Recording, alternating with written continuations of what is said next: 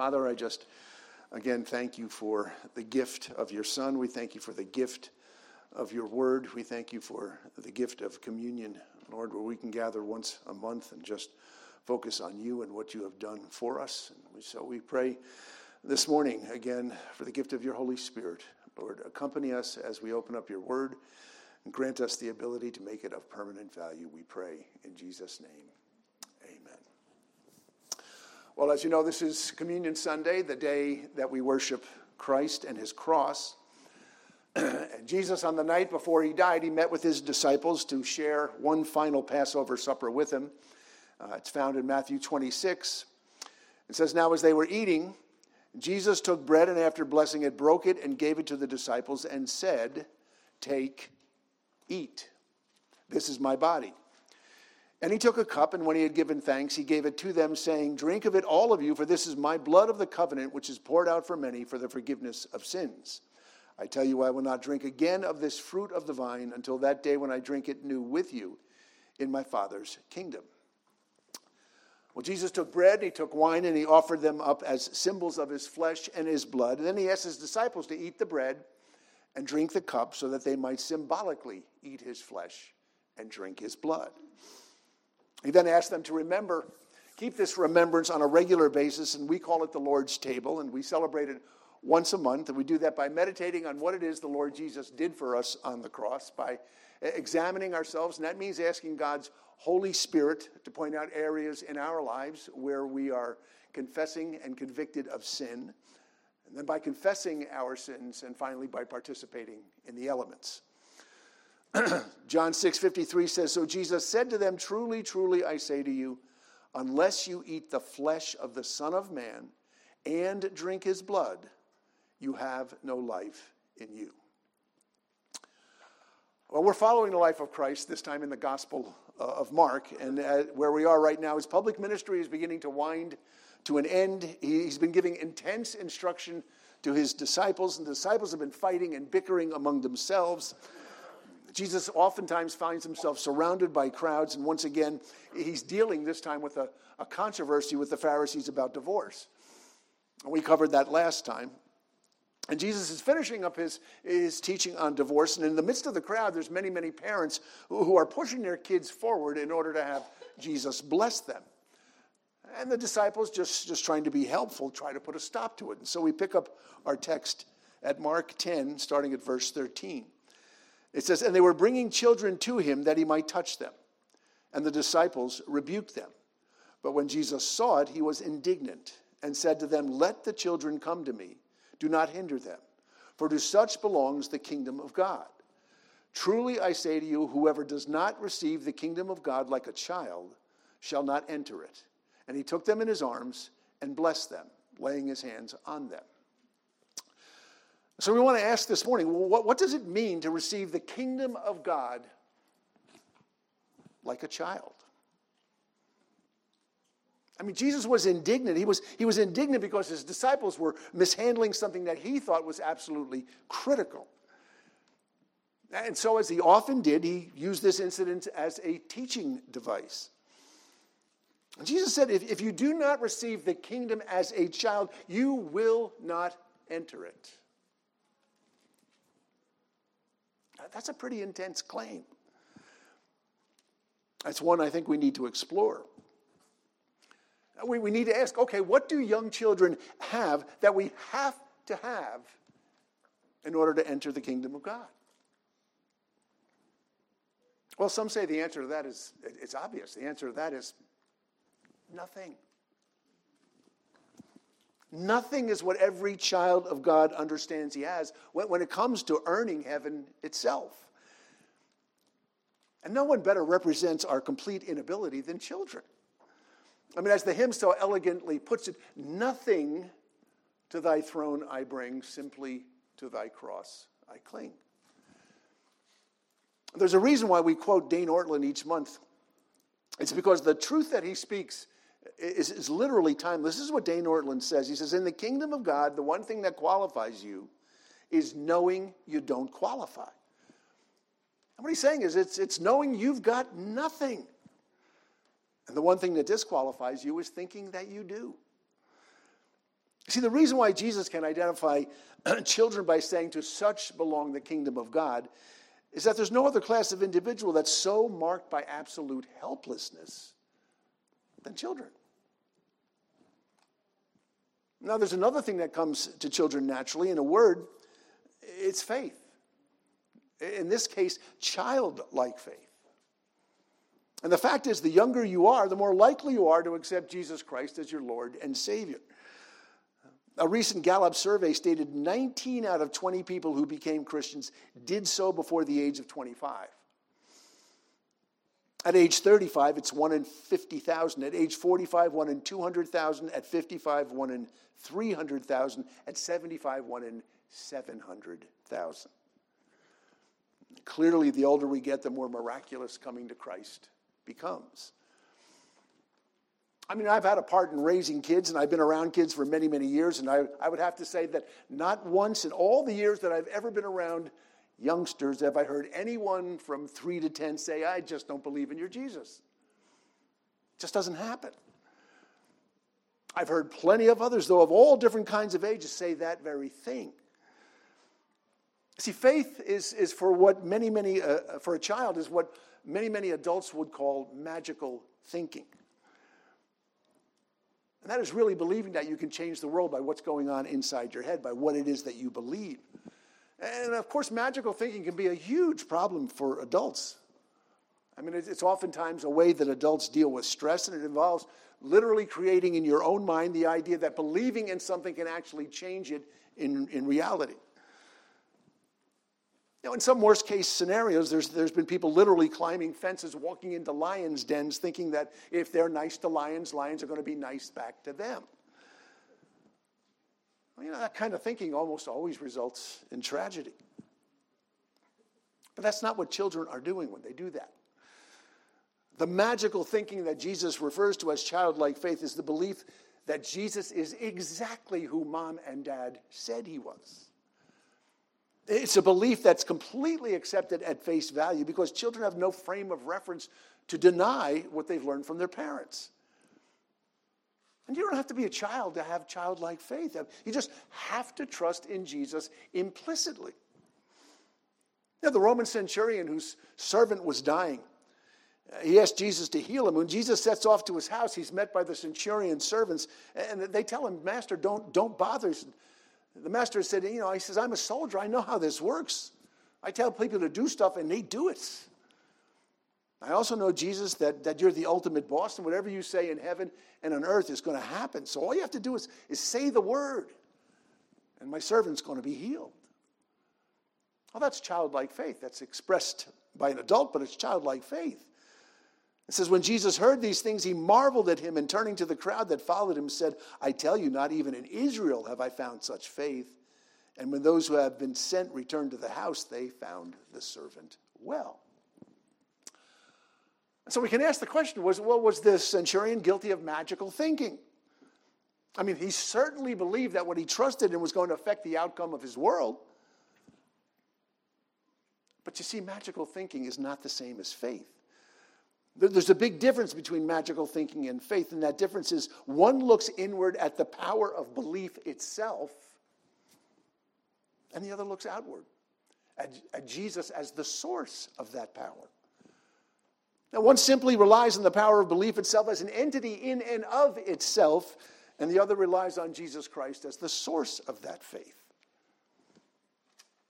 And we know it's, it's extraordinarily easy for a child uh, to make that leap to have childlike faith. I mean, they simply take the trust that they have in mom and dad and they just apply it to Jesus. you know, these little ones that come up here to sing almost every week, you ask them if Jesus is God, they're all going to nod their heads and they're all going to have big smiles on their face and they're going to say yes and they're actually going to mean it. Because they haven't had an opportunity for all of that yet to be challenged, so they just accept it at face value. And that just points out, mom and dad, how incredibly important you are in shaping and forming your child's understanding of God. I mean, for better or for worse, it's a fact that your child's first impression of who God is will be the impression that he or she gets from mom and dad. Mostly from dad. And again, God can do mighty miracles, but someone who is, is raised with an angry, dictatorial, cruel, or indifferent father can't help but see God in that very same mold. And whenever there's a huge disparity in power between an adult and a child, there's a responsibility on the part of the adult to recognize that power and to understand the danger of that being abused or neglected. And no one took that more seriously than Jesus. I mean, that, that's part of why Jesus said of those who cause little ones to stumble, He said, Temptations to sin are sure to come, but woe to the one through whom they come. It would be better for him if a millstone were hung around his neck and he were cast into the sea than that he should cause one of these little ones to sin. And you know, it's easy to identify today, to identify cultural outsiders as the ones that are being fitted for millstones. You know, we got drag, string, uh, drag, drag queen story hours. We got countless tales of, of these woke teachers grooming youngsters for an acceptance of gender fluidity and aberrant sexuality. And it's, it's easy to think that Jesus' words here, they, they really only apply to cultural outsiders. But most of us have little ones who look up to us, who place far more trust in us than we may think, and about whom God's going to ask us for an accounting. And so, as we prepare to take the bread, I'd like us to think of the little ones that you have a vital role in shaping and ask God to help us grow in the grace that we need for that role.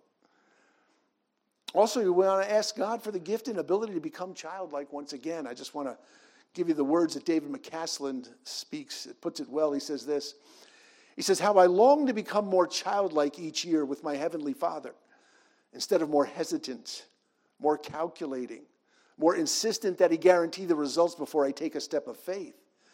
Rather than becoming more cautious as I age, I want to become more daring in my walk with God. Instead of being obsessed with landing safely and looking good, I want to leap with humble, joyful abandon towards my Heavenly Father's arms.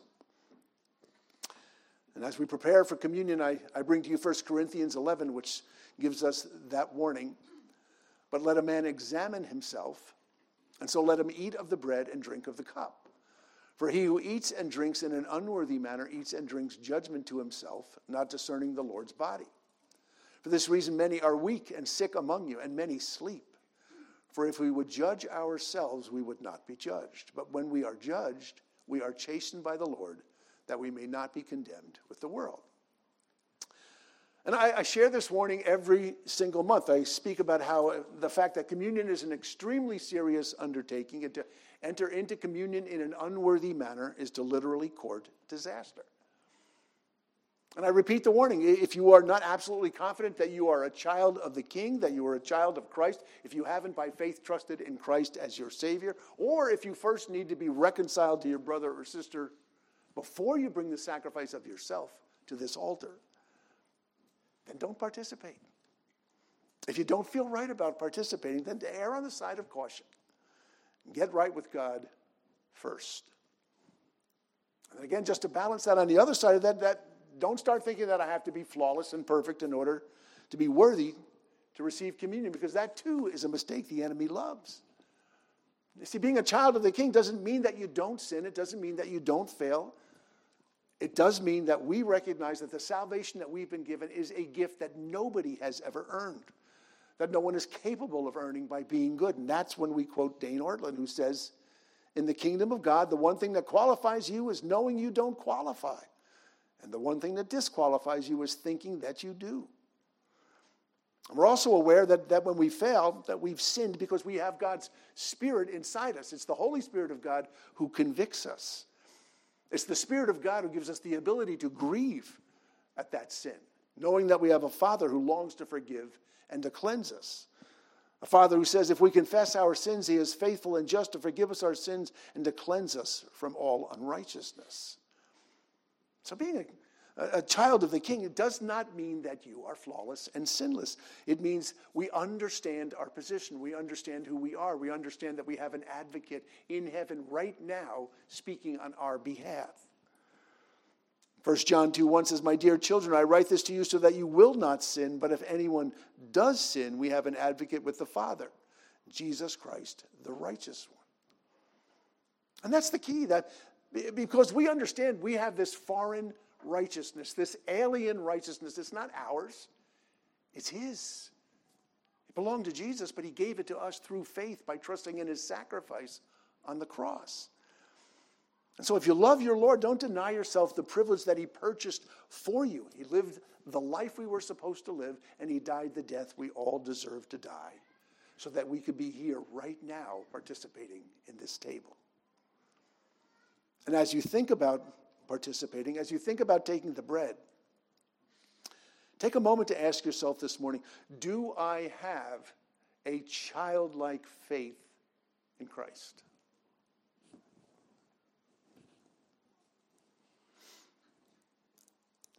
1 Corinthians 11 23 says, For I received from the Lord what I also delivered to you that the Lord Jesus, on the night when he was betrayed, took bread, and when he had given thanks, he broke it and said, This is my body, which is for you.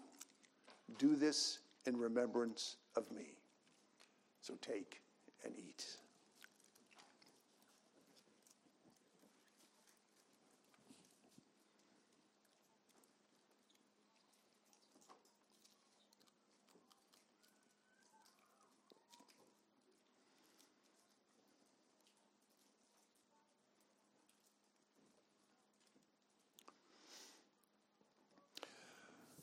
For better or for worse, children take in what adults deliver. It's the adults who really have to work. Sometimes they have to claw and scratch to get back to the place where they have simple, childlike faith. Because we've seen a lot. I mean, we live in a world that's filled with horrors, a, a, world where pain and suffering and death are, are everywhere and anywhere, and our access to all of the suffering in the world is unlimited now through social media. So, how do we, in spite of the enormity of the pain that we see each and every day, still come to Jesus with this childlike faith that is so necessary? Well, first, we go to the cross. You see, God has told us over and over again that we need to trust Him in spite of all this evil that's right in front of our eyes. And He gives us as the reason to trust Him the cross. And that's what John 3:16 says right from the start. It says, "For God so loved the world that he gave his only begotten son that whoever believes in him should not perish but have everlasting life."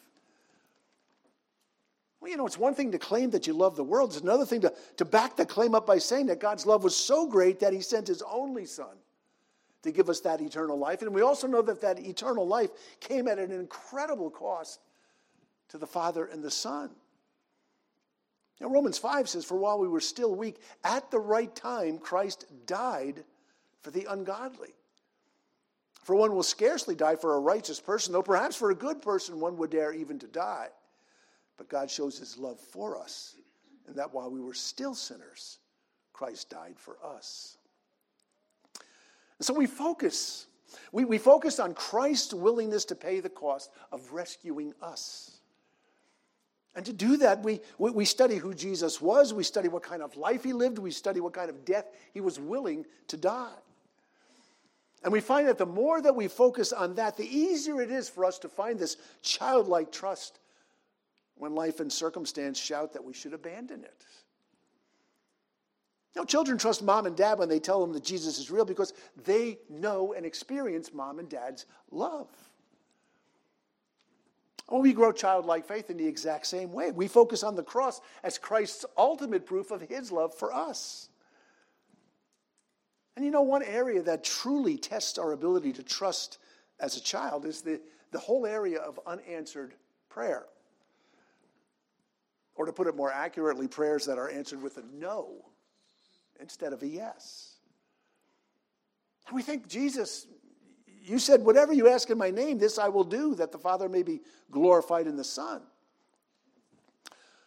Well, you know, just a few weeks ago, I, I asked him, we asked as a church in, in, Jesus' name for a young girl named Rebecca. This is a, a girl from my son Benjamin's church in, in Maryland, a girl who just turned 17, that she would be healed of colon cancer. And like I mentioned last week, she died. Okay, so what went wrong? If you're putting it in a little child's way of understanding, I asked, I didn't get. And so we look at this thing from, from Jesus' perspective first. We want to first put Jesus' words into context. When he said what he said, first of all, he was speaking to his disciples about the mighty works that they would be doing in his name. And you have to understand what that means in Jesus' name. It's not simply to tack a phrase on the end of a set of requests, it's literally to pray as if you were Jesus. If you're going to pray in his name, you're praying as if you were him. Jesus is sending his disciples out into the world to do just that, to represent him. And he insists that if you represent him, you do so in thought, in word, and in deed. And so, in effect, Jesus was saying, when, you think like I think, when you trust like I trust, when you pray like I pray, I will answer your prayer. Well, how did Jesus pray? Well, we, we know it was always with an overarching proviso that Jesus himself uttered in the most difficult circumstance he was ever in. He was in the Garden of Gethsemane, anticipating the physical torture that he was about to endure, as well as the far greater spiritual dimension of the one perfect sacrifice he was about to embrace, literally becoming sin on our behalf. And as hideous as the physical torture was that he was facing, it was no more than that that other thousands of other humans had faced. You see, the unspeakable torment that Jesus was staring directly into was his absolute perfection taking on the sin of the world. Now, speaking of the Father, Paul tells us, For our sake, he, that's the Father, made him, that's Jesus, to be sin who knew no sin, so that in him we might become the righteousness of God. And Jesus in that garden knew precisely what his Father's will was. And at that moment, in that garden, that was not his will at all. But he also knew that more than anything, more than even his own will, he wanted his father's will. It says, And he withdrew from them about a stone's throw and knelt down and prayed, saying, Father, if you are willing, remove this cup from me. Nevertheless, not my will, but yours be done. And we know how critical that proviso, not my will, but yours be done, is because Jesus himself when he's asked by the disciples, How do we pray? he gives us a model of prayer. And the Lord's Prayer gives that exact same proviso the ultimate supremacy of the Father's will as being the deciding factor in all prayer. The disciples ask Jesus how to pray, and Jesus tells his disciples, Pray like this Our Father in heaven, hallowed be your name, your kingdom come, your what? Your will be done on earth as it is in heaven. Well, you know, the cynics among us look on that kind of statement and say, that's, well, that's the ultimate cop out. I mean, your prayers amount to nothing but wishful, actually magical thinking. Yeah, if by chance your prayer gets answered, you, oh, great power in the prayer. If it doesn't answer, get answered, you say, well, eh, it wasn't God's will. No, that's like saying heads I win, tails you lose. No matter what you pray for or what the results, you've got a ready response that automatically affirms your outcome. All to the cynic, I would say, well, you don't really understand prayer or childlike faith. See, the point of letting our requests be made known to God is twofold. One is so that God may be glorified in answering prayer if it actually is His will. And secondly, it's so that we may be strengthened and encouraged if it is not.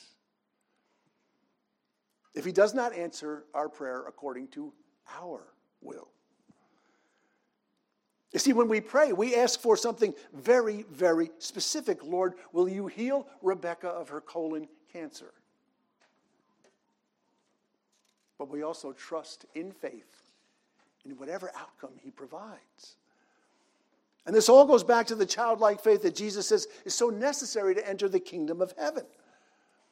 You know, you tell a child Jesus is the boss of everything, and he believes exactly that, that Jesus is the boss of everything.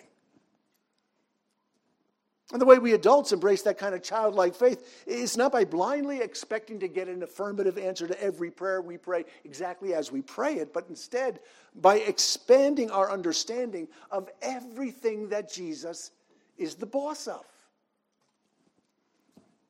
Let me tell a child that Jesus is the boss of two kingdoms, and he'll believe you. Tell him one of those kingdoms is right here on earth. Tell him this kingdom is temporarily run by a, a very bad boss who Jesus came down to defeat. And that Jesus is the boss of another kingdom that's going to go on forever, that's much bigger and grander than you can ever imagine. Now you tell a child that, he's going to shrug his shoulder and say, okay, no big deal. I mean, that's reality. I mean, that's what mom and dad told me. Our problem is that we grow up. And the more we grow up, the more we limit our understanding of, of, everything that Jesus is the boss of to just what we can see and feel and touch and hear. And it's not the two kingdoms that God is running simultaneously this, this kingdom of earth and the kingdom of heaven. You know, nobody understood better this idea of two kingdoms than Paul. And he understood the importance of keeping both of them front and center, particularly when things of the kingdom tempt us so often to disbelieve God or just abandon our trust in Him. I mean, it was Paul who said, Therefore, we do not lose heart. Though outwardly we are wasting away, yet inwardly we are being renewed day by day. For our light and momentary troubles are achieving for us an eternal glory that far outweighs them all. So we fix our eyes not on what is seen, but on what is unseen. Since what is seen is temporary, but what is unseen is eternal. A child's got no problem fixing on what is unseen, but we adults tend to lose that ability as we grow. We become fixated on what is seen, what is temporary. And the more we grow, the more we limit our understanding of everything to, to, the one kingdom only, and not to the two kingdoms that God is running simultaneously. Paul says, don't do that. Don't fix your eyes on this temporary kingdom that's right in front of your eyes, but focus more on the eternal one that you can't see. And you know, the more we're able to expand our vision to include that world, the more we can accept God's will as good and perfect, even if his answer to our prayer might be a resounding no. Now, Norma Eubank, who doesn't want me to pick her out there, I see her right there. Norma Eubank likes to include a Spurgeon quote on her emails. It's a quote that sums up the reasoning behind God's answer of no. And this is what Spurgeon said. He said, Unerring wisdom ordained your lot and selected for you the safest and best condition. Remember this. Had any other condition been better for you than the one in which you are, divine love would have put you there. You are placed by God in the most suitable circumstances. Be content with such things as you have, since the Lord has ordered all things for your good. You know, I think we all can admire this statement in theory. I just don't think we believe it in practice. And a large part of the reason why is we just don't get this idea that both kingdoms are operating simultaneously. And so we focus on what is seen and what is temporary, and it's very hard to get our eyes off that to see what is unseen and eternal through the eyes of our spirit. And when God says no to a prayer, He's always offering us something better, and more often than not, it's Himself. That's, probably, that's why prayer is never without an answer for a believer in Christ. I mean, if what you are asking for in His name is within His will, His purpose, and His desire, you will undoubtedly get what you called for in prayer.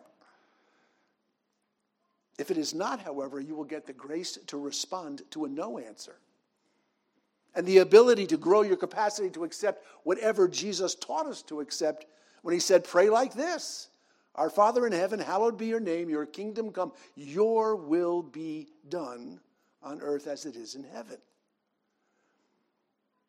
Now, was it the Father's will that young Rebecca would be healed of her colon cancer and live a long life here in the temporary kingdom? No, the answer is no. Now, did her parents' pleas go, go unresponded to or ignored? I would say absolutely not. If you saw Rebecca's service, you would have seen her parents grieving deeply, but still moving in the grace that God had given to them to respond to his no answer. And many of us have been there as well. no doubt feeling deeply the pain of loss, but also feeling deeply the presence of God's Holy Spirit just carrying us along. Now, God never leaves or forsakes us, even when we're tempted to think otherwise. An unanswered prayer can cause us to focus far more on the gift that we did not receive rather than the gift that the gift giver wants nothing more to give, and that is himself. You know, Abraham's a classic, classic case in point. You know, God promises Abraham that he would make him a great nation. He gives him this blanket promise, and 10 years go by, no child. Abraham and Sarah remain childless. No doubt Abraham and Sarah had prayed to God often for the blessing of the promised son for those 10 years, and no doubt God, in his wisdom, at that point said, Nope, not yet. Well, after Abraham rescues his, his nephew Lot, he has a confrontation with the living God. This is what God says to Abraham He says, Do not be afraid, Abraham. I am your shield, your very great reward. But Abraham said, Sovereign Lord, what can you give me since I remain childless? and the one who will inherit my estate is Eliezer of Damascus. I want you to picture the scene. God appears to, to Abraham and he tells him flat out that he's not only Abraham's protector, but he is also his very great reward. And Abraham's reaction to this very great reward, I think it's just like yours and mine might be. He says, uh, No thanks, God. I mean, you told me I was going to be the father of a great nation. You told me I was going to have a son. So far, it just hasn't happened. If you really want to give me a gift I'd appreciate, why don't you hold off on the great reward and give me a son? Uh, look at Abraham's response from God's perspective. God's been weighed in the balance and found wanting, especially when compared to a son. See, that's because Abraham could only see what was seen, he could only see what was temporary. And with his eyes focused on that, he couldn't see the value in what God was offering him because it was unseen, it was eternal. God was offering Abraham the greatest gift a human being could ever possibly receive, the most valuable gift a human being could ever get. He was offering him the gift of himself.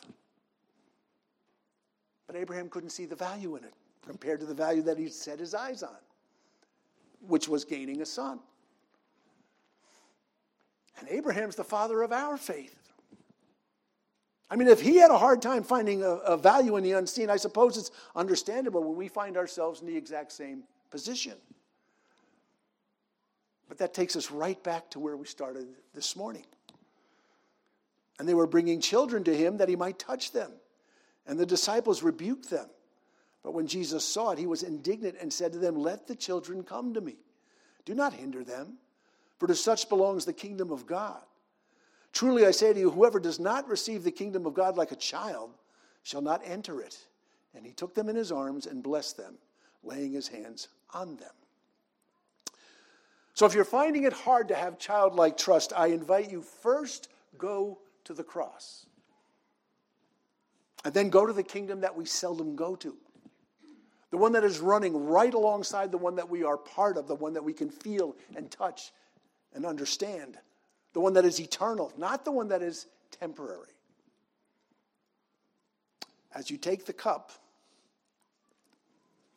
ask God for the grace, even if it takes fighting and clawing back, to return to the place where our faith is magical in the best sense childlike, filled with simple trust, no matter what the outcome. We know that God is good.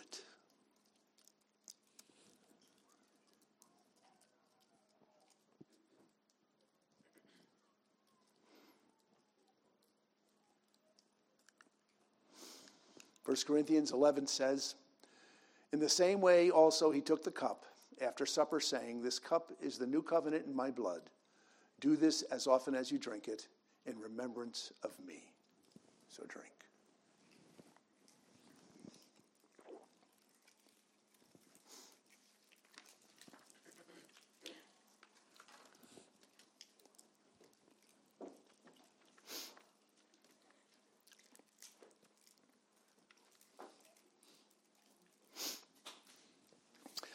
This is the part that we call heart, hands, and feet, where we try to understand some kind of practical way of what it means to remember Jesus. And one thing I know that, that I just wanted to comment on that I've been praying for for a long, long time, which we're really starting to see being answered abundantly, is the gift of the presence of children. And you saw this just mess of kids all around here this morning. I, I, for years, I have been saying if there's not the sound of little ones, if there's not an active Sunday school or junior church or children's church, this church is in a death spiral. That's just the way it works. And what I would like us to have is the exact same attitude that Jesus had towards little ones. Know, faith is so easy for them. They're so trusting, and in a sense, because they are so trusting, in a sense, they're extraordinarily delicate. It's extremely easy to crush the spirit of a little one. Yeah, but it's also very easy to encourage one. I still remember Paul McCardle, you know, Joanna's dad, in his what mid 80s. We were at a prayer meeting, and he was talking about all the way back to when he, he was six years old. How uh, an older man in his church had encouraged him, paid attention to him, affirmed him, and that for his entire life that never left him. And I just think you have that effect on somebody six years old just by being affirming, just by encouraging somebody. How remarkably easy it is to elevate a little one. So don't think for a minute that you can't have that same kind of positive effect on any one of these little ones. And so, what I would like us to do this morning is to focus in on the little ones in our congregation. They are quite literally the future of this church. And if you have a hard time thinking of any of them, if, if, if, if you have no idea at all of what I'm talking about, maybe God's telling us time to refocus. It's time to see them as precious, time to see them as a critical component to the life of this church. And so, what I would like each of us to do is, is to take one of them to pray for. And if you can't picture them right now, just picture the little ones as they're sitting up there singing. Just think of their parents and pray for their kids by name. If you don't know any names, ask some parents some kid's name. Uh, we just want them to know how much they matter, not just to mom and dad, but to this church. So let's pray. Father, you have said, Suffer not the little children to come unto me. Lord, you have once again blessed us with children. I, I remember going through a considerable period of years when there was hardly a one. And we're grateful and thankful for the little ones that we see. We're grateful and thankful for the opportunity that it presents. And we want to pray for them. We want to specifically pray for us that we would have the understanding and the ability to be an encouragement to them, that we can help in some small way shape and mold their understanding of your goodness and your love for them. We pray this in Jesus' name. Amen.